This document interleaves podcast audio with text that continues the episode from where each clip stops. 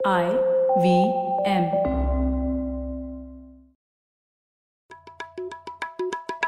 भाई हम हिंदुस्तानियों को बतियाना बड़ा पसंद है। बंगाली में अड्डा उड़िया में खोटी कन्नड़ा में हरटे और हिंदी में पुलियाबाजी। इस कला के लिए हमारी हर भाषा में एक शब्द है। तो प्रणय और मैं तो अक्सर मिलकर पुलियाबाजी करते ही रहते हैं। हमने सोचा कि आपको भी इसमें शामिल कर लिया जाए। तो आइए प्रणय और सौरभ के साथ करते हैं पुलियाबाजी। हेलो सौरभ कैसे हैं आप? बस प्रणय चल रही है तुम बताओ। सौरभ ये अपना बाई टू का दूसरा एपिसोड है तो इसमें भी एक ज्वलंत विषय पर चर्चा करते हैं और दो तीन ऑडियंस क्वेश्चंस भी लेते हैं। बिल्कुल तो बताओ कहाँ आग लगी हुई है? हाँ इस बार पिछले हफ़्ते आप अखबार और जनरली ट्विटर पर क्या आप सुन रहे थे? हाँ अरे ये क्या कहते हैं पिछले हफ़्ते तो मेरा काफ़ी डिस्कशन हो रहा था ये व्हाट्सएप की प्राइवेसी और इन सबको लेकर के। आजकल देखो एकदम मतलब पता नहीं हमारे श्रोताओं में कितना है लेकिन हमारे फ्रेंड सर्कल वगैरह में तो सब सिग्नल पे भाग रहे हैं। हाँ हाँ सब लोग हम भी भाग गए हैं। तो व्हाट्सएप से सिग्नल पे लोग भाग रहे हैं कि भाई व्हाट्सएप में बहुत ज़्यादा गड़बड़ होने वाली है सारा आपका डेटा चुरा लिया जाएगा। काफ़ी तो उसमें अफवाही है तो मेरे को लग रहा था जैसे व्हाट्सएप को भी व्हाट्सएप की हाई लग गई है ना। व्हाट्सएप का व्हाट्सएप व्हाट्सएपीकरण हो गया। हाँ। तो ये तो सही बात है और वैसे ही उसका इम्पैक्ट भी हुआ। व्हाट्सएप ने अपनी प्रिवेसी पॉलिसी चेंज की और उसके बाद बहुत सारे लोग चले गए सिग्नल पे। तो फिर व्हाट्सएप ने बोला कि वो कुछ टाइम के लिए टाल रहे हैं। जैसे सरकार ने फार्म लॉस को टाल दिया है वैसे। हाँ, और हाँ। उस फिर भी लोग माने नहीं है शायद। तो अभी उस स्टेज पर पहुँची है बात। हाँ एक बार अफवाहें शुरू हो जाए तो फिर रुकती थोड़ी है। हाँ। तो उसी के ऊपर चर्चा करते हैं सौरभ ये प्राइवेसी और व्हाट्सएप ये क्यों इतना इतना लोग क्यों उत्तेजित हो गए? और क्या इसका मतलब है कि लोग प्राइवेसी के बारे में और जागरूक हो रहे हैं? तो इसके बारे में थोड़ा हम लोग आज डिस्कस करते हैं ठीक है ना? बढ़िया।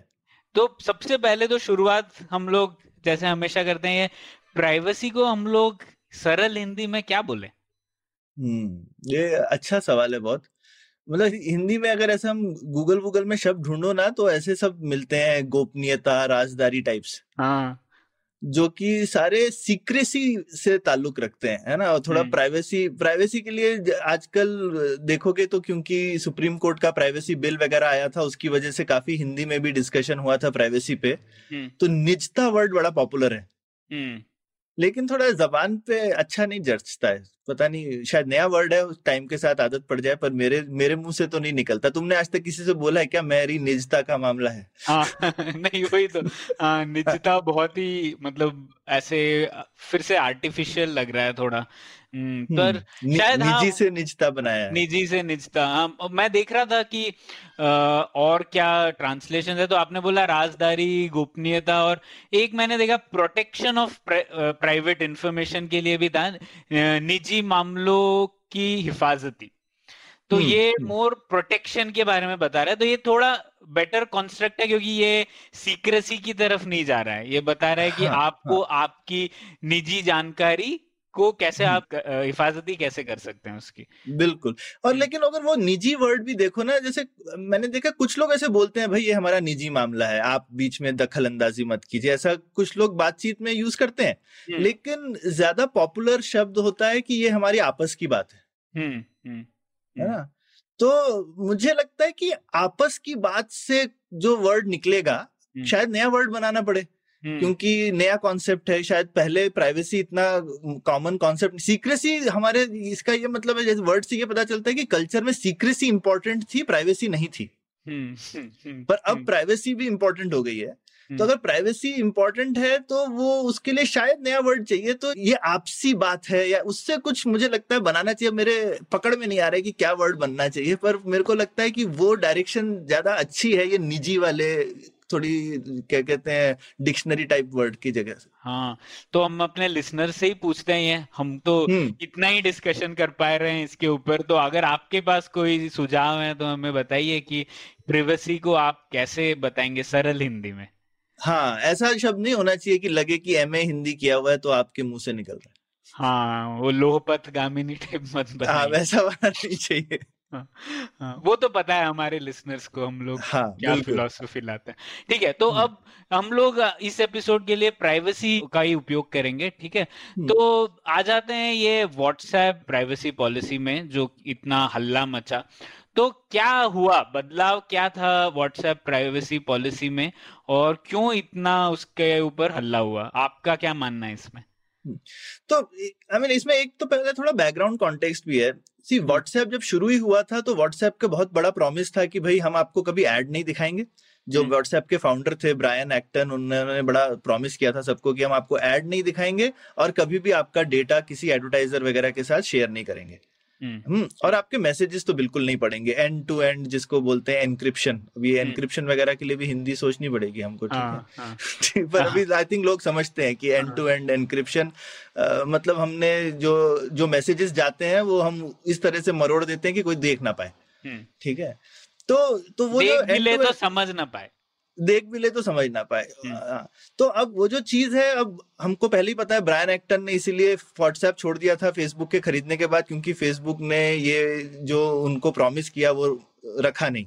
हम्म, और उन्होंने जाके सिग्नल खोला इसीलिए प्रायश्चित में एकदम। ठीक है? कि मैंने मैंने व्हाट्सएप में पैसा तो कमा लिया है और ये सब कर लिया है तो उन्होंने अब अपनी संपत्ति लगा करके सिग्नल को एज अ ओपन फाउंडेशन बनाया। उसको कोई कभी कंपनी खरीद भी नहीं सकती। हम्म, हम्म, ठीक है? हम्म। तो ये उनका प्रायश्चित चल रहा है। अभी उन्होंने व्हाट्सएप को फेसबुक बेचने के बाद में वो पैसा कमा के थोड़े जरा हज को गए हाँ। ठीक है?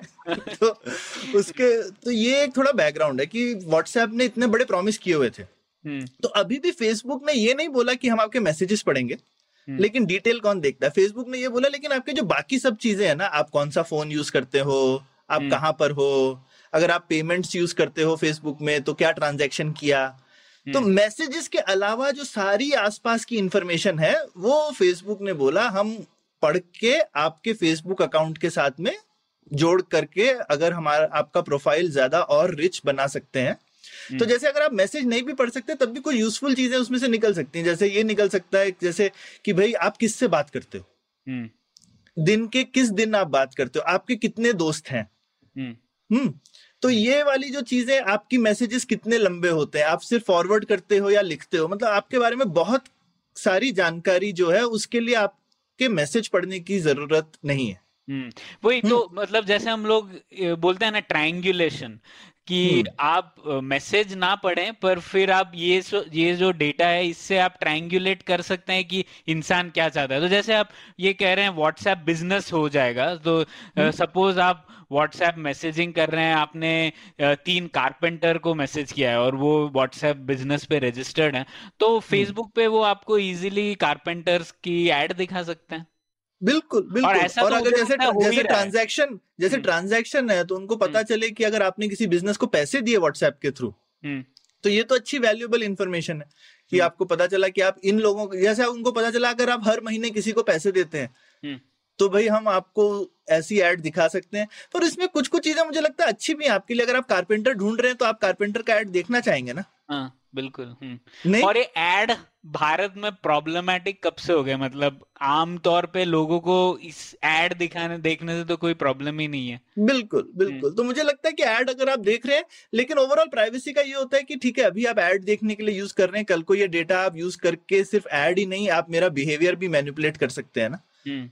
अगर मुझे पता है कि आप इस समय पर आपको कुछ भी मैं मान लो ये पता लगा लूँ कि शाम के छह बजे जो है अगर आपको कोई मैसेज दिखाया जाए तो आप पैसा आपकी जेब जरा जल्दी ढीली हो जाती। हम्म हम्म। ठीक है? तो उस समय मैं कारपेंटर का नहीं ज्वेलरी का एड दिखाता हूँ आपको। हम्म ठीक है? हम्म तो इस तरीके की चीज़ें भी कर सकते हैं लोग। तो आप ऐसा नहीं है कि सिर्फ़ तो ये जो एडवर्टीजमेंट से आपको इंफॉर्मेशन देना और आपको थोड़ा मैनिपुलेट करने के बीच में थोड़ा धागे भर का फ़र्क है। हम्म हम्म। तो इस चीज़ से लोगों को तकलीफ़ रहती है और फेसबुक का कोई रिकॉर्ड इन चीज़ों में अच्छा तो है नहीं। हम्म। हाँ लेकिन बाय द वे लोग ये भूल जाते हैं व्हाट्सएप से तो अभी आना चालू हो रहा है। फेसबुक के पास लगभग कभी कभी लोगों को लगता है कि हम फेसबुक यूज़ नहीं करते तो फेसबुक के पास आपका डेटा नहीं है। हम्म। दुनिया में कोई मेरे ख्याल से चार से पाँच हज़ार वेबसाइट ऐसी हैं जो कि अपना डेटा फेसबुक को देती हैं रेगुलरली हम्म। तो अच्छा। आप चाहे फेसबुक यूज़ कर रहे हो ना कर रहे हो फेसबुक के पास आपका डेटा आ रहा है। हम्म। ठीक है? तो ये नहीं है कि फेसबुक सो फेसबुक की डेवलपर एपीआई रहती है और फेसबुक इन लोगों को पैसे देता है डेटा के। हम्म। तो आप हो सकता है कोई और आप जियो यूज़ करते हो या आप शायद सिर्फ़ अर्बन लैडर यूज़ कर रहे हो या बिग बास्केट यूज़ कर रहे हो कोई भी आप वेबसाइट यूज़ कर रहे हो। और अगर उनका फेसबुक के साथ में पीछे से कॉन्ट्रैक्ट है तो वो फेसबुक को पीछे से आपका डेटा दे सकते हैं। तो यहाँ पे व्हाट्सएप क्योंकि फेसबुक ओन करता है तो हमको दिख रहा है। हम्म। लेकिन और जो तीन चार हज़ार साइट से जो पैसा उनके पास इंफॉर्मेशन जा रहा है उनके पास शायद जो आप रोकना चाहते हैं वो ऑलरेडी है और काफ़ी जगहों से। हम्म और मैंने ये भी पढ़ा कि जैसे इंस्टाग्राम डायरेक्ट मैसेजिंग और फेसबुक मैसेंजर का इंटीग्रेशन तो ऑलरेडी हो चुका है तो अब वो हम्म। व्हाट्सएप में भी लाना चाह रहे हैं ये तो एक हाँ, हम्म।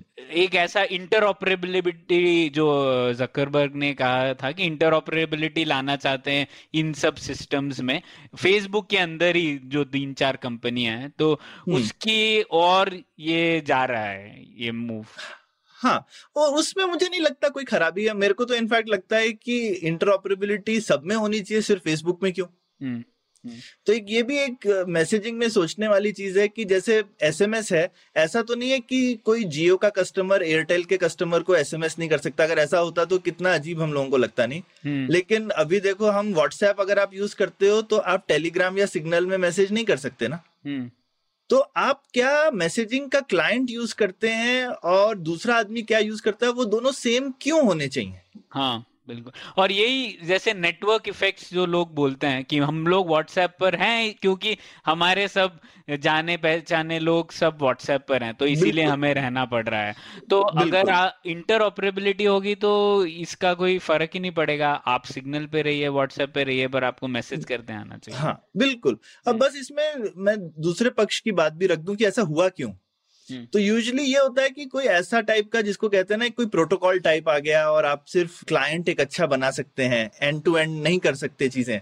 हम्म। तो आप देखोगे तो एसएमएस कितने सालों से है? कुछ मेरे ख्याल से लेट एट्टीज से है टेक्नोलॉजी हम्म और उसमें क्या इम्प्रूवमेंट हुआ? कुछ नहीं। क्योंकि हाँ। कितने सारे लोगों को अग्री करना है कि हमें इसको इम्प्रूव करने की ज़रूरत है। हम्म। जबकि कोई एक नया स्टार्टअप आए जो बोले कि भाई मैं पूरा का आपके से मुझे कोई मतलब नहीं। जैसे व्हाट्सएप ने किया जब वो हम्म। आए तो इतने छोटे से ही थे ना। हम्म। पर उन्होंने बोला कि भाई मैं पूरा का पूरा एंड टू एंड सिस्टम बनाऊँगा और ट्राई करके देखो और उसके बाद पूरी दुनिया ऑलमोस्ट मतलब सौ करोड़ से ज़्यादा लोग यूज़ करते। है ना? तो अब ये वाली चीज़ जो है ये तो ठीक है उनका इनोवेशन अच्छा है लेकिन अब अगर हम ये इंटरऑपरेबिलिटी करें तो कहीं कहीं जो है इनोवेशन मार खा जाती है। हम्म। अगर मान लीजिए इस तरीके का कुछ होता तो व्हाट्सएप जैसी चीज़ शायद बन ही नहीं पाती। हम्म। अब उसका बनना तो हमारे लिए ओवरऑल अच्छा ही है तो ये एक मेरे ख्याल से कश्मकश भी रहती है एक द्वंद्व युद्ध है हम्म। इनोवेशन और रेगुलेशन के बीच में। हम्म। जिसका सही आंसर मेरे ख्याल से किसी को भी नहीं पता मुझे तो बिल्कुल नहीं पता। कि क्या नहीं पर आप ये जो कह रहे हैं आप ये मान के चल रहे हैं कि इंटरऑपरेबिलिटी सरकार या रेगुलेशन के थ्रू आएगी लेकिन क्यों खुद से ही एप्स डेवलप होंगे ना जो इंटरऑपरेबिलिटी बढ़ाएँगे? नहीं अब तुम एसएमएस तुम नहीं नहीं तुम एसएमएस देखोगे तो एसएमएस तो किसी सरकार ने नहीं फोर्स किया। हम्म है ना? सारे टेलीकॉम ऑपरेटर्स जो हैं उन लोगों ने ही आपस में एक प्रोटोकॉल डिसाइड की हुई है। हम्म लेकिन क्या होता है कि आप ब्रेक नहीं कर सकते ना। एक एसएमएस का वादा है कि आप किसी भी दुनिया में फ़ोन को करोगे तो पहुंचेगा। हम्म। लेकिन व्हाट्सएप ने क्या बोला कि भाई हम केयर नहीं करते हमारे यूज़र्स को पहुँच जाए ये काफ़ी है। हम्म। अब मान लो मैं वो फटाफट से दो टिक दिखाना चाहता हूँ। ब्लू हो गए डबल हो गया सिंगल हो गया। हम्म। ये सब एसएमएस में करना कितना मुश्किल था पहले। हम्म हम्म। ऐसा नहीं है उसमें रीड रिसीट और ये सब नहीं था लेकिन आसान नहीं था। हम्म। तो इसके लिए ये अब इस टाइप की चीज़ आप करें तो आपको पूरी दुनिया के टेलीकॉम ऑपरेटर्स को वेट करना पड़ता है कि सब लोग अपना सॉफ्टवेयर पहले तो अपग्रेड करें माने अपग्रेड करने के लिए फिर आगे कुछ होगा। हम्म। तो ये तो बड़ा मुश्किल काम है ना तो फिर ऐसे कैसे इनोवेशन होगा? इसी में बात इसलिए फ़र्क नहीं पड़ता बाय द वे कि स्टैंडर्ड जो होते हैं कभी कभी चाहे सरकार ने डाले हो चाहे कंपनीज़ खुद डाल लें। हम्म। लेकिन स्टैंडर्ड्स अक्सर इनोवेशन को रोक भी देते हैं। हम्म। तो अब अ, वैसे ये इतना जो हल्ला गुल्ला हुआ इस बार अब हम्म। दो तीन साल पिछ- पहले ही चले जाइए लोग तो इस बारे में बात भी नहीं कर रहे थे ना मतलब कि प्राइवेसी है ठीक है फ्री हम्म। में मुझे मिल रहा है ना इन्फॉर्मेशन तो क्यों क्या प्रॉब्लम है उस टाइप का नैरेटिव था लेकिन हम्म। हम लोगों ने नैरेटिव की बहुत बार बात की है पुलियाबाजी पे पर मुझे लगता है नैरेटिव्स का बहुत महत्व रहा है इस स्टोरी में भी दो तीन नैरेटिव्स है इसमें एक तो जो प्रिवेसी बिल और फिर सुप्रीम कोर्ट का जो जजमेंट था कि right to privacy right to life का हिस्सा है। तो एक वो चीज़ हुई ठीक है और अब सरकार को डेटा प्रोटेक्शन बिल भी लाना है वो अभी तक नहीं लाए हैं पर ये एक हुआ चीज़। पर, फिर पर एक आने वाला है। हाँ जीडीपीआर हुआ यूरोपियन यूनियन में। जैसे आपने देखा है व्हाट्सएप प्रिवेसी भी यूरोपियन यूनियन के लोगों को पर लागू नहीं है। क्योंकि हाँ, उन्होंने। जीडीपीआर बिल्कुल। तो आप यूरोपियन है तो आपको ये लागू आपको अग्री नहीं करना पड़ेगा इन टर्म्स पे पर बाकी देशों को अग्री करना तो एक ये नैरेटिव हुआ है पूरे विश्व में कि प्राइवेसी और मेरी जो इन्फॉर्मेशन है वो ज़रूरी है और मैं किसी और को नहीं देना चाहता ये प्रोटेक्शन होना चाहिए ठीक है? तो एक ये नैरेटिव बदला। दूसरा एक नैरेटिव हुआ है बिग टेक के खिलाफ है ना? पूरे विश्व में अब ऐसे बिग टेक को एकदम खतरनाक बिज़नेस वाले लोगों जैसा देख रहे हैं जो लोगों का शोषण कर रहे हैं ऐसा नैरेटिव बना है तो एक वो भी आया। और तीसरा मुझे लगता है सरकार से ही डर बढ़ा है लोगों का। लोगों को लग रहा है अब कि सरकार इंफॉर्मेशन अलग अलग रूप से उपयोग कर सकती है। और जैसे आप देखिए डेटा प्रोटेक्शन बिल में भी सरकार को एक अलग एंटिटी के रूप में ट्रीट करने की इच्छा है है ना? की बिज़नेस पे ज़्यादा रेस्ट्रिक्शन होगा लेकिन सरकार चाहे तो आपकी इंफॉर्मेशन ले सकती है। तो ये तीन नैरेटिव्स भी शायद एक रोल प्ले कर रहे हैं कि अब लोग थोड़ा और डर गए थोड़े से चेंज से आपको क्या लगता है? ये तुमको लगता है ये अर्नब के व्हाट्सएप लीक होने से भी कोई फ़र्क पड़ा है इस पे?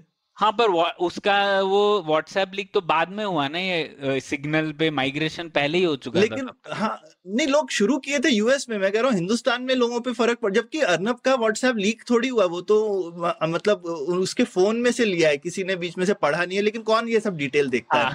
हाँ है? अर्नब का तो किसी ने उसके फ़ोन में से ले करके कोर्ट में सबमिट किया और कोर्ट के डॉक्यूमेंट्स जो है वो पब्लिक हो गए। ठीक है वो एक अलग मामला है कि भाई किसी की निजी मामले को अगर आप कोर्ट में सबमिट करो तो वो पब्लिक होना चाहिए कि नहीं ये एक अलग बात है। वो वो भी एक इम्पोर्टेंट विषय है पर एनीवे लेकिन लोगों के दिमाग में तो यही है ना कि अर्नब व्हाट्सएप में था तो लीक हो गया। हाँ हाँ, हम्म, वही तो ये क्यों बन रहा है? ऐसी बात इसलिए हाँ? बन रही है क्योंकि ऑलरेडी इंट्यूशंस बन एक गए एक माहौल ऑलरेडी बना हाँ। हुआ है इस चीज़ का कि भाई हाँ वो ठीक है और और खासकर फेसबुक का तो काफ़ी इविल कैरेक्टर वाला इमेज बनी गया है मेरे ख्याल से हम्म, कि भाई फेसबुक थोड़ी गड़बड़ चीज़ है और फिर अब लोगों का व्हाट्सएप जबकि लोग सेम कंपनी का ओनरशिप है लेकिन लोगों को ऐसा लगता है व्हाट्सएप भरोसे की चीज़ है और फेसबुक अब उसमें कुछ कर रहा है। हम्म, हम्म, और और मेरे ख्याल से काफ़ी कुछ ये शुरू तो यूएस से होता है। यूएस में ये ट्रिगर हुआ इलॉन मस्क की वजह से। हम्म, इलॉन मस्क ने बोला चलो सिग्नल ठीक है? जैसे इलॉन मस्क ने बोला चलो सिग्नल तो पूरे यूएस में जितने भी टेक कम्युनिटी थी उन्होंने तो बोल दिया चलो सिग्नल तो शुरुआत वहाँ से हुई है। उसके बाद में लेकिन ये है कि हिंदुस्तान में भी उस चीज़ का इतना फ़र्क पड़ रहा है मतलब पहले तो मुझे उम्मीद नहीं थी लेकिन शायद सब कड़ियाँ कहीं ना कहीं से जुड़ी हुई हैं।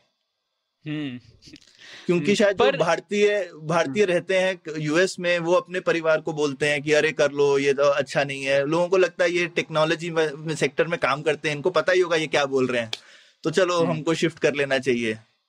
हम्म, हाँ और सब लोग तो जुड़े हुए हैं ना एलोन मस्क को तो भारत में ही उसके करोड़ों फॉलोअर्स होंगे। बिल्कुल यहाँ वहाँ पर तो वो तो अब तो हम लोग रेडिकली नेटवर्क सोसाइटी में है ना मतलब हम लोग तो जुड़े हुए हैं जहाँ रहते कहीं भी हो। तो उस वजह से भी एक फैलाव बहुत तेज़ी से हो रहा है। तो आपके हिसाब से क्या सुझाव होना चाहिए इसका? ये मेरे हिसाब से कोई इसमें मुझे लगता है कि आई मीन मेरी भी कोई बहुत ज़्यादा समझ नहीं है इस मामले में मैं सच बताऊँ प्रणय तो मैं कंफ्यूज ही रहता हूँ क्योंकि जैसा मैंने बोला इसमें काफ़ी सारे अगर आप बिल्कुल ही अपना डेटा किसी के साथ शेयर नहीं करोगे तो काफ़ी सारी सर्विसेज़ हैं जो हमें पसंद हैं वो भी काम नहीं करेंगी। हम्म, तो ऐसा नहीं है कि बिना डेटा दिए काम चलता है है ना? डेटा हमारा अब गूगल सर्च हम सबको पसंद है वो लेकिन गूगल सर्च इसलिए इतना अच्छा है ना क्योंकि गूगल इतना सारा डेटा यूज़ करता है।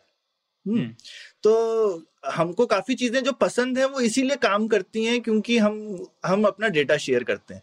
लेकिन यही है कि डेटा शेयर करने के खतरे भी हैं ही। अब हम्म।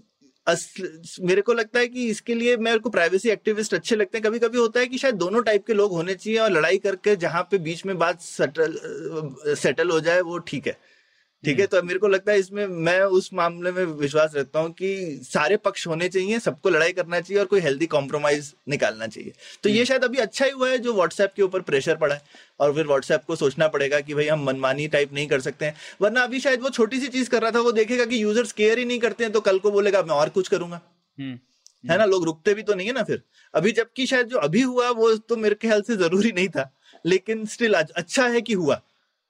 किसी को भी अपने यूज़र्स को फॉर ग्रांटेड नहीं लेना चाहिए और अगर ये इस टाइप का कुछ हुआ है और यूज़र से दबाव पड़ने से उनको अपनी पॉलिसी बदलनी पड़ रही है तो बहुत अच्छी बात है ओवरऑल मेरे ख्याल से हम्म, हम्म।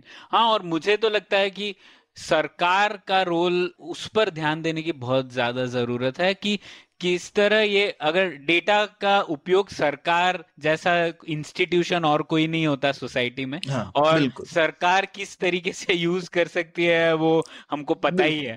तो इसीलिए वहाँ पर ध्यान देने की ज़्यादा ज़रूरत है और इसीलिए मुझे लगता है जो डेटा प्रोटेक्शन बिल है या जो भी है उसे जल्द से जल्द लाना चाहिए सरकार को जिससे कि एटलीस्ट बाउंड्रीज तय हो जाए है ना? और फिर हम लोग पता कर पाए एटलीस्ट केसेस होंगे कि सरकार ने अवहेलना की लोगों के निजता की या प्रिवेसी की अभी तो वो डिमेंशन ही नहीं है कुछ भी कहीं भी हो सकता है हाँ। नहीं और लोगों को बिल्कुल समझना चाहिए इस मामले में इसमें मेरे को कोई वो मेरे ख्याल से दो राय नहीं है हम्म। कि फेसबुक तो ठीक है मतलब अगर हमको अच्छा नहीं लगेगा तो हम छोड़ सकते हैं ना।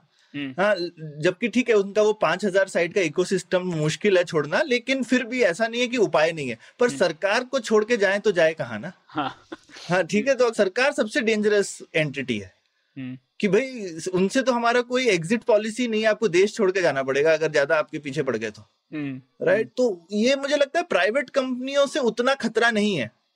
लेकिन ये टाइप की जो पॉलिसी बनती है प्राइवेट कंपनीज़ के खिलाफ वो हमको ज़्यादा सरकार से ज़्यादा हमको परहेज रखना चाहिए कि डेटा प्राइवेट कंपनी का चले भी जाए लेकिन सरकार के पास तो किसी हालत में नहीं जाना उनसे तो हमको एडवर्टीजमेंट भी नहीं चाहिए।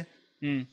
ठीक है? हम्म। वो हमारे लिए और कुछ कर भी नहीं रहे हैं। तो सरकार के पास तो जितना कम डेटा हो इंडिविजुअल्स का उतना अच्छा है। नहीं पर कुछ लोग ऐसा भी कहते हैं सौरभ कि आप कुछ गलत काम नहीं करते तो क्या प्रॉब्लम है आपको? सरकार अरे आपको आ, आ, आपको तो मैंने बोला ही ज़रूरी नहीं सी सरकार कोई एक बॉडी तो नहीं है ना वहाँ इतने लोग हैं। सरकार के अंदर भी तो कोई गलत आदमी हो सकता है जो फ़ायदा उठाए आपके डेटा का कल को। हम्म, हम्म। ऐसा भी हो सकता है। दूसरा इन जनरल अगर आप जैसा मैंने बोला गलत काम की बात नहीं है। आपका जो प्राइवेसी का जो डेटा होता है वो इसीलिए प्रॉब्लम नहीं होती कि आप गलत काम कर रहे हैं सिर्फ़। हर किसी का डेटा यूज़ करके आप उसको मैनिपुलेट कर सकते हैं और कंट्रोल कर सकते हैं। ये चीज़ सब लोगों को समझनी चाहिए। हम्म।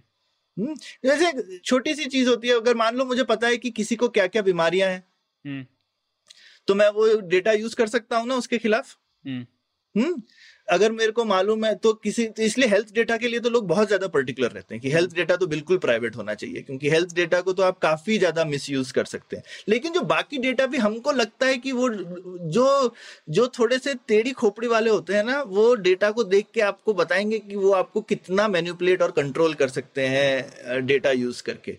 हमको कभी किसी तिकड़मी को लाना चाहिए पुलियाबाजी में, जो कि लोगों को डराए थोड़ा सा उनके डेटा के लेकर के क्या क्या कर सकता है। हम्म ये होना चाहिए सौरभ। हम लोग किसी को लेकर आते हैं इस पे डिस्कशन के लिए। हम्म। चलो तो आज हम अपने ये आज बाई टू को जरा हम बाई टू लेवल पे रख के अब लिसनर क्वेश्चंस पे पहुँचे? हाँ नहीं उससे पहले आपने माइग्रेट किया क्या व्हाट्सएप से? आपने छोड़ दिया व्हाट्सएप की नहीं? नहीं यार कहा हम मतलब व्हाट्सएप हिंदुस्तान में व्हाट्सएप के बिना क्या चाह रहा अभी अभी व्हाट्सएप की जगह मेरे पास व्हाट्सएप भी है टेलीग्राम भी है सिग्नल भी मेरी भी यही हालत है। तीनों चीज़ों पर है। पर आपने एक हाँ। कुछ सजेशन दिए थे जैसे कुछ लोग हैं जो ब्रिजेस बना रहे हैं ना जिसमें कि हम्म।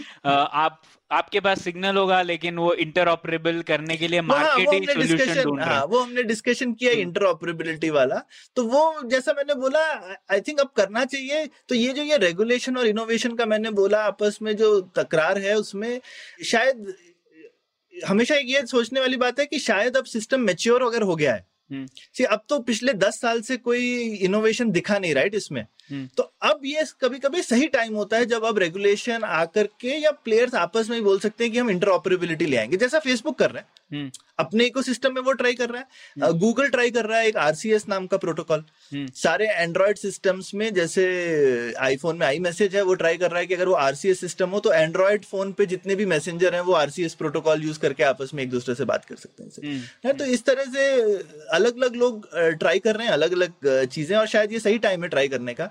उसके बाद फिर कोई आदमी लेकिन निकलेगा शायद अगर कोई दस साल बाद एक और मैसेजिंग का इनोवेशन होता है वहाँ पे कोई फिर से प्रोटोकॉल ब्रेक करके कुछ बनाएगा तो ये गाड़ी और सिलसिला चलता रहता है। पर मुझे लगता है ये सही टाइम है इंटरऑपरेबिलिटी का सोचने के लिए और ये चार चार पाँच पाँच मैसेंजर रखने की जगह आप बोले यार मेरे पास एक ही है तुमको जो यूज़ करना है वो तुम यूज़ करो मुझे जो यूज़ करना है वो मैं यूज़ करूँ। हम्म, नहीं और जैसे जितने लोग इतने अलग अलग इकोसिस्टम में बढ़ जाएँगे तो एक इंसेंटिव हो जाएगा इनोवेटर्स को कि ब्रिजिंग वाले कंपनीज़ बनाए या प्रोडक्ट बनाए। लेकिन वो बड़ा मुश्किल है प्रणय क्योंकि कोई भी इनमें से जो है ना जो ये बड़े बड़े लोग हैं वो कभी छोटी स्टार्टअप के साथ में कोऑपरेट नहीं करते। हुँ, हम्म, तो कोई भी अगर नई स्टार्टअप या कुछ बनाएगी इस टाइप का या ब्रिज का सिस्टम तो वो फेसबुक बोलेगा मैं तुमसे क्यों बात करूँ? गूगल बोलेगा मैं तुमसे क्यों बात करूँ? तो या तो एक तरीका ये है कि गूगल और फेसबुक आपस में किसी समझौते पे आ जाएँ। हम्म, हम्म, किसी वजह से। चांस कम है लेकिन ऐसा हो सकता है कि गूगल फेसबुक एप्पल तीन ही बड़े प्लेयर हैं इस फ़ील्ड में हम्म। और सिग्नल शायद अगर वो भी आ जाए तो राइट तो अगर इस टाइप के कोई बड़े प्लेयर आ जाए तो एक ये तरीका होता है। दूसरा है कि कोई बड़ी सरकार आके बोले भाई करना ही है तुमको। हम्म, उसके अलावा मुझे आई मीन करेंटली मेरे को और कोई चारा तो नहीं दिखता। है ठीक है और वैसे इससे बहुत और जुड़े हुए सवाल है जैसे बिग टेक पर ही एक एपिसोड होना चाहिए हम लोग किसी और एक्सपर्ट को भी लेकर आएँगे क्योंकि इस पर भी बहुत सारी चर्चा का विषय है और अलग अलग मार्केट फेलियर हैं अलग अलग सुझाव हैं सरकार की तरफ़ से तो उसके ऊपर चर्चा और किसी दिन करेंगे अब आ जाते हैं ऑडियंस सवाल पर दो लिसनर हम्म। सवाल देते हैं सौरभ तो एक सवाल था कृष्णा ने भेजा है हमें हम्म। ईमेल पर और वो ये पूछना चाहते थे कि क्या हमारे जनरल पब्लिक पॉलिसी में डिज़ाइन विशेषज्ञों को शामिल किया जाता है? अगर हाँ तो इसके कुछ उदाहरण आप दे पाएँगे तो खुशी होगी। और अगर ना तो क्यों नहीं? तो वो कह रहे थे जैसे सिस्टम थिंकिंग डिज़ाइन थिंकिंग ये सब चीज़ों को पॉलिसी में इसका प्रयोग होता है या नहीं? इसके ऊपर आप कुछ कहेंगे, सौरभ? हाँ मैं मेरे हिसाब से ऑब्वियसली ये तो काफ़ी हॉट टॉपिक है। मेरे ख्याल से हाँ, हम तक्षशिला में काफ़ी एग्जांपल्स देते हुए मुझे याद है राइट इंडिया में भी एक टीम थी जो कि छोटी छोटी चीज़ें की लाइनें कहाँ कैसे खींचनी है क्रॉसिंग के सामने और उससे पब्लिक का कैसे बिहेवियर चेंज होता है एक्सीडेंट कम हो गया था मुझे नाम नहीं याद है लेकिन इस तरीके ऐसा नहीं है कि सब लोग ऐसा करते हैं लेकिन काफ़ी लोग करते हैं नहीं प्रणय? हाँ तो अ, मतलब ये थोड़ा ज्वलंत विषय पूरे विश्व में और जैसे एक नज यूनिट है यूके में डेनमार्क हम्म। काफ़ी कुछ कर रहा है इसके ऊपर कि कैसे बिहेवियर को लेकर पॉलिसी डिज़ाइन की जाए लेकिन मैं कुछ उदाहरण दूँगा जैसे डिज़ाइन थिंकिंग में कुछ स्टेप्स होता है ना एम्पथाइज आइडिएट फिर डिज़ाइन फिर प्रोटोटाइप एंड टेस्ट ऐसे कुछ हम्म। स्टेप्स रहते हैं नॉन लीनियर प्रोसेस रहता है तो आप देखेंगे जैसे पायलट जो करते हैं हमारे पॉलिसी में वो उसी का उदाहरण है ना जैसे एलपीजी वाली जो डायरेक्ट बेनिफिट ट्रांसफ़र स्कीम थी वो पहले एक डिस्ट्रिक्ट या दो डिस्ट्रिक्ट में ही हुई थी हमारे मैसूर। डिस्ट्रिक्ट में भी हुई थी। तो वो एक उदाहरण है जहाँ पर उन्होंने प्रोटोटाइप किया टेस्ट हम्म। किया पायलट स्कीम और फिर वो उन लोगों ने होपफुली सीखा होगा कुछ और फिर चेंजेस इंप्लीमेंट किया तो ये एक उदाहरण हो गया। दूसरा जो स्वच्छ भारत अभियान है उसमें काफ़ी कुछ इम्प्लीमेंट हुआ था। एक अ, बहुत फ़ेमस फिलोसोफर है क्रिस्टीना बिकियरी उनकी काफ़ी अच्छा। एक किताब है सोशल नॉर्म्स के ऊपर तो उन्होंने फाइंड किया था कि जो ट्रेंड सेटर्स है किसी भी कम्युनिटी में अगर हम्म। उन लोगों का बिहेवियर चेंज करे तो पूरी कम्युनिटी में लोग बदल जाते हैं और नए बिहेवियर को अडॉप्ट करते हैं। तो उन्होंने ये फाइंड किया था और इसका प्रयोग स्वच्छ भारत अभियान में भी हुआ है। तो इसके ऊपर कई सारे पेपर्स भी हैं हम लोग शेयर करेंगे लिंक में। तो ये दूसरा उदाहरण है जहाँ पर मुझे लगता है डिज़ाइन थिंकिंग का प्रयोग हुआ है। लेकिन ओवरऑल हम लोग देखिए जो सिस्टम्स थिंकिंग होती है जैसे री लूप की हम लोग देखते हैं किसी भी पॉलिसी का काफ़ी अनइंटेंडेड रिज़ल्ट भी होते हैं। तो हम लोग को पता पड़ रहा है कि सिस्टम थिंकिंग लोग नहीं प्रयोग कर रहे हैं हमारी कई पॉलिसीज़ में। तो हम्म। मुझे लगता है बहुत कुछ बहुत रास्ता तय करना है इस क्षेत्र में। लेकिन ये जागरूकता तो है कि डिज़ाइन थिंकिंग लानी है लोगों के साथ एम्पथाइज करना है। और आप तो जैसे सौरभ कहते रहते हैं कि कई सारी पॉलिसी स्टार्टअप्स और स्टार्टअप फाउंडर्स और छोटे बिजनेसेस से तो कभी भी एम्पथाइज नहीं करती। तो हम लोग काफ़ी दूर हैं उसमें लेकिन शायद ये जागरूकता बढ़ रही है और पूरे विश्व में लोग अब ये सोच रहे हैं। एक और उदाहरण देख लीजिए तो अब काफ़ी जो एक ड्राफ्ट पॉलिसीज़ रिलीज़ होती हैं अभी वो भी हम्म। एक ही है कि फीडबैक लेना है लोगों का और फीडबैक के बाद पॉलिसी में बदलाव लाना है। तो वो भी एक डिज़ाइन थिंकिंग का ही माध्यम है जो शायद और पॉपुलर होता जा रहा है। बिल्कुल और शायद कहीं कहीं पे सरकार करती है कहीं पे अब जैसे प्राइवेसी और डेटा को लेकर के तो कितना कंसल्टेशन हुआ हम लोग भी इनपुट्स देते हैं सब होते हैं हाँ। पर मुझे तो नहीं दिखता कि फार्म बिल को लेकर के ऐसा कोई कंसल्टेशन वगैरह हुआ जहाँ पर फार्मर से बात हुई। डेटा प्राइवेसी में सरकार बहुत सुन सुन के काम कर रही है बाय है ना? उसमें मेरे को कोई एटलीस्ट उनसे ये कोई शिकायत नहीं है फाइनली जो निकले की पॉलिसी उससे शिकायत हो सकती है लेकिन उनकी सुनवाई से तो कोई शिकायत नहीं। हाँ, हाँ। तो ऐसा क्यों सौरभ ऐसा थोड़ा डिविएशन है, पर आपको क्या लगता है कि प्राइवेसी वाले इशू में सरकार इस तरीके का बर्ताव क्यों करेगी और दूसरी जगह पर और एकदम विपरीत बर्ताव? मेरे को कहीं पे लगता है कि एक कुछ चीज़ें शायद ऐसे एलिट इशू हो जाती हैं कि हम जैसे कुछ लोग ज़्यादा बहुत इनके बारे में चिंता करते हैं वगैरह और हम तो सड़क पे जाके मोर्चा वोर्चा भी नहीं करेंगे हम क्या ईमेल ईमेल लिखेंगे ट्विटर पे गाली देंगे इससे ज़्यादा हम लोगों ने क्या करना है? तो ये मुझे लगता है थोड़ी लो स्टेक जिसको बोलते हैं ना पॉलिसीज़ हैं सरकार के पॉइंट ऑफ़ व्यू से। हम्म। हम्म, और उसमें सरकार को लगता है कि ये हमको टेक्निकली अच्छी पॉलिसी बनानी चाहिए। उनको लगता है ये नई चीज़ है एक तो। एग्जिस्टिंग भी नहीं है तो एक नई चीज़ उनको भी पता नहीं है उनको भी काफ़ी कॉन्फिडेंस मैं देखता हूँ कि उनमें भी जेन्युइन इच्छा रहती है मेरे को दिखता है ब्यूरोक्रेट्स वगैरह में कि यार ये हमको भी पता नहीं है हमको भी बताओ हम्म। कि हम कुछ मिस तो नहीं कर रहे हैं। ये फ़ार्मिंग वगैरह तो सबको लगता है मुझे भी पता है क्या करना है। सभी को पता है हिंदुस्तान में कि क्या करना है इसमें है? सरकार में तो सभी को पता ही है। और पुराना इशू है हमको तो 20 साल से पता है सिर्फ़ पॉलिटिकल विल की कमी थी। चलो साइन किया खत्म। हम्म। ठीक है हो गया। तो कहीं कहीं पे मुझे लगता है ये पुराना वर्सेस नए इशू की एक बात है। पुराने इश्यूज़ में मुझे लगता है थोड़ा अलग तरीके का बर्ताव रहता है जहाँ पे पॉलिटिशियंस को लगता है हमें पता है क्या करना चाहिए हमको पूछने की ज़रूरत नहीं है। और शायद उनको लगता है कि जिन लोगों से हम पूछ रहे हैं ये पढ़े लिखे नहीं है ज़्यादा हम्म। इनसे हम क्या डिस्कशन कर लें हम्म। जबकि ये टेक्नोलॉजी वाली चीज़ें नहीं है उनको भी खुद को कम कॉन्फिडेंस है थोड़े ज़्यादा पढ़े लिखे लोग इन्वॉल्व हैं इसमें थोड़ा डायनेमिक्स जरा थोड़ा मुझे सिर्फ़ पढ़े लिखे नहीं बोला चाहिए किस एक टाइप के पढ़े लिखे हम्म, हम्म। हैं थोड़े ये टेक्निकल टाइप के लोग जो है क्योंकि फार्मर्स भी बहुत सारे पढ़े लिखे हैं ही लेकिन उनके साथ में आप क्या कहते हैं नीति आयोग के अंदर में एयर कंडीशन रूम में बैठ करके सेमिनार नहीं करते हैं ना उन ऐसे एक्सपेक्टेशन नहीं करना चाहिए पर नहीं करते हम्म। है ना? उनके साथ में आदत नहीं है कि भाई आप एक पावर पॉइंट प्रेजेंटेशन बनाकर लेकर आ जाइएगा। एक थोड़ा एक अलग सा वर्क कल्चर है इस टाइप के कंसल्टेशन का। हम्म। तो मुझे लगता है इनफैक्ट और डिज़ाइन थिंकिंग क्या कहती है? कि आपको अपना तरीका बदलना चाहिए। अगर आपको लगता है कि आपका ये वाला ऑडियंस पावर पॉइंट टाइप वाला नहीं है तो आप उस तरह से उनसे बात कीजिए ना। आप गाँव में जाकर उनसे बात कीजिए। अगर वो लोग कंफर्टेबल नहीं है आकर के आपको प्रेजेंटेशन देने के लिए आपको यूज़र के हिसाब से सोचना है कि आपकी पॉलिसी कैसी होनी चाहिए ना। हम्म, हम्म। बिल्कुल। भले ही आप शायद पॉलिसी जो बना रहे हो उससे उनको नुकसान हो रहा हो लेकिन आप उनका पक्ष समझ के शायद उसको नुकसान को मिनिमाइज कीजिए। हम्म। जैसे ये वाली पॉलिसी में फार्मर से आप कुछ लेने ही वाले हैं पर शायद तरीका हो सकता है ना लेने का।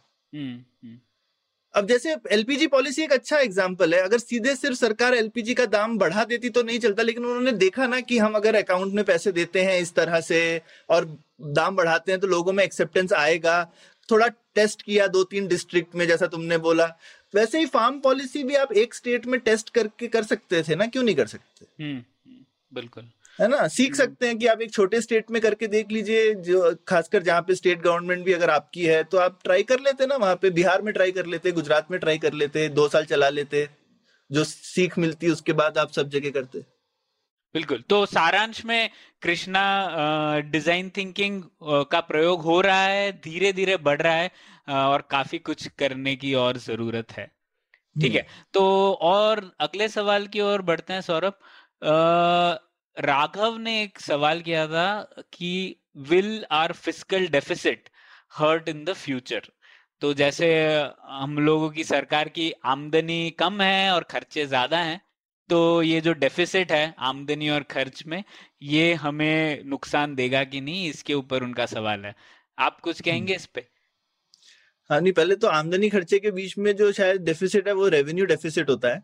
हम्म। और नहीं, फ़िज़िकल पूरी आमदनी और पूरे खर्चे के बीच में डिफरेंस फ़िज़िकल डेफिसिट होता फ़िज़िकल है जो रेवेन्यू अकाउंट में डिफरेंस होता है उसे रेवेन्यू डेफिसिट उसे रेवेन्यू डेफिसिट कहते हैं। हमारे यहाँ दोनों डेफिसिट है।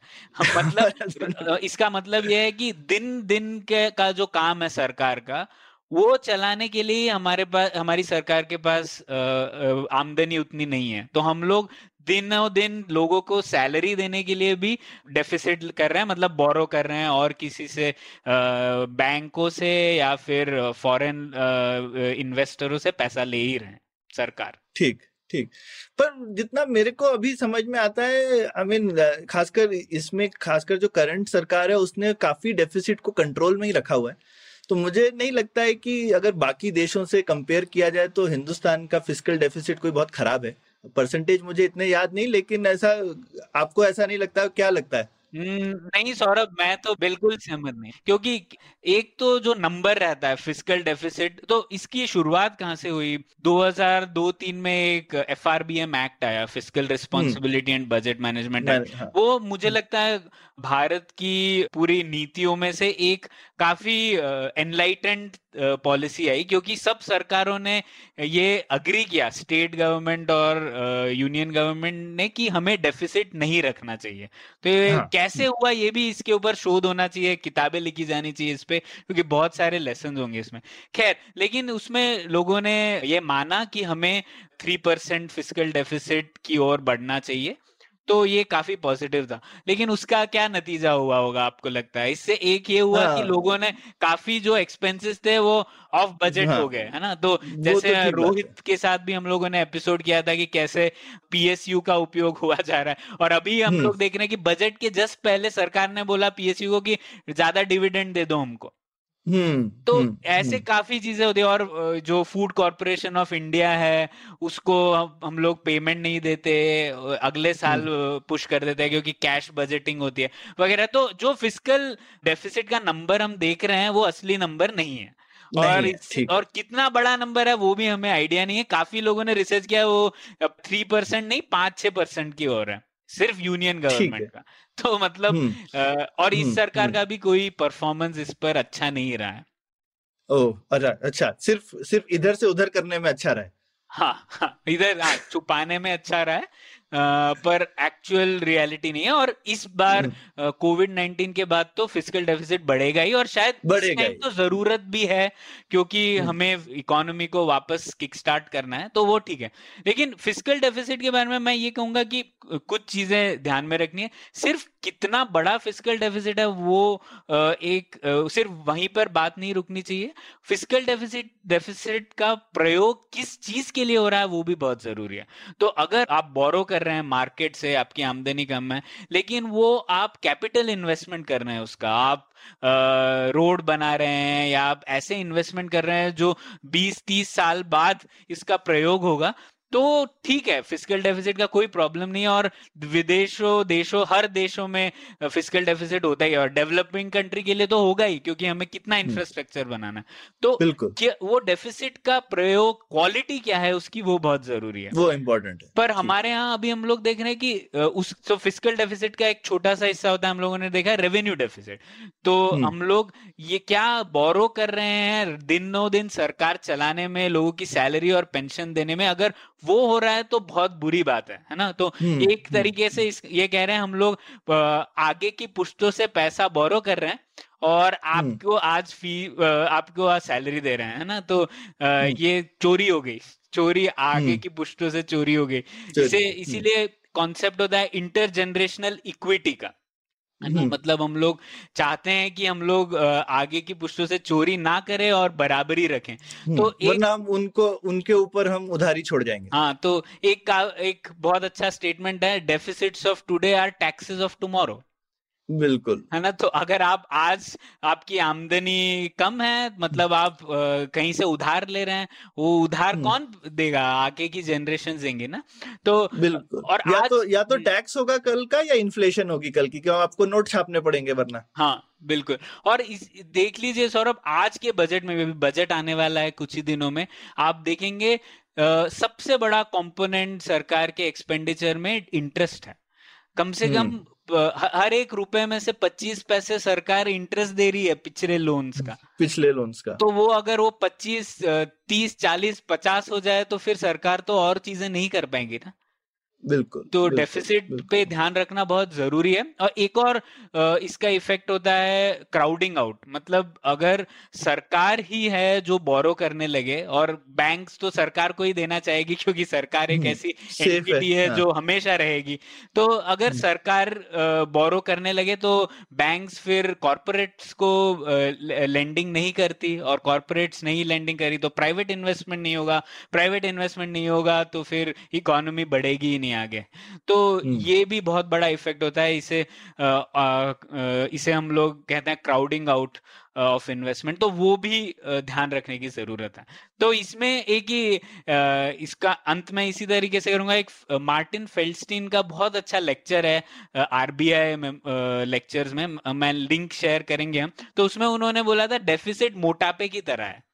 मतलब अच्छा। कैसे आ, मोटापा होगा आप देखते हैं आपका वेट बढ़ रहा है लेकिन आपको कोई अर्जेंसी नहीं होती उसे सॉल्व करने की हम्म। है ना? पर बाद में आपको कोलेस्ट्रॉल होगा आपको और प्रॉब्लम हो गए तभी आप रियलाइज़ करेंगे कि अरे हम्म। ये तो बहुत बड़ा प्रॉब्लम था। तो उन्होंने कहा कि ये मोटापे की तरह है फ़िज़िकल डेफिसिट ध्यान रखो अभी नहीं तो बाद में पछताओगे।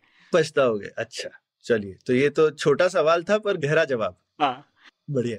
तो सौरभ ये बाई टू एपिसोड यहीं पे खत्म करते हैं। और भी बहुत सारे सवाल है लिसनर्स के हम लोग धीरे धीरे आगे के बाई टू एपिसोड में इस पर चर्चा करते रहेंगे। तो ये एपिसोड यहीं पे खत्म करते हैं। शुक्रिया। बिल्कुल। और श्रोताओं से रिक्वेस्ट है कि नए सवाल भेजते रहिए। बहुत अच्छा लगता है और आजकल हम इंस्टाग्राम और ट्विटर दोनों पे एक्टिव हैं तो प्लीज़ दोनों पे हमारे शो पे लाइक कीजिए या कमेंट कीजिए। जिस तरह से भी हमको रीच करना चाहते हैं कीजिए। उम्मीद है आपको भी मज़ा आया। यह पॉडकास्ट संभव हो पाया है तक्षशिला इंस्टीट्यूशन के सपोर्ट के कारण। तक्षशिला पब्लिक पॉलिसी में शिक्षा और अनुसंधान के लिए स्थापित एक स्वतंत्र संस्था है। आप दुनिया के किसी भी कोने में हो, आपकी उम्र कुछ भी हो, अगर आप पब्लिक पॉलिसी विदेश नीति या टेक्नोलॉजी गवर्नेंस में रुचि रखते हैं तो तक्षशिला की website Takshashila dot org dot in पर उनके कोर्सेज को ज़रूर चेक कीजिए। और अगर आप पुलियाबाजी में शामिल होना चाहते हैं तो हमसे कनेक्ट कीजिए Puliyabaazi at Gmail dot com पर या फिर एट पुलियाबाजी ट्विटर पर। शुक्रिया।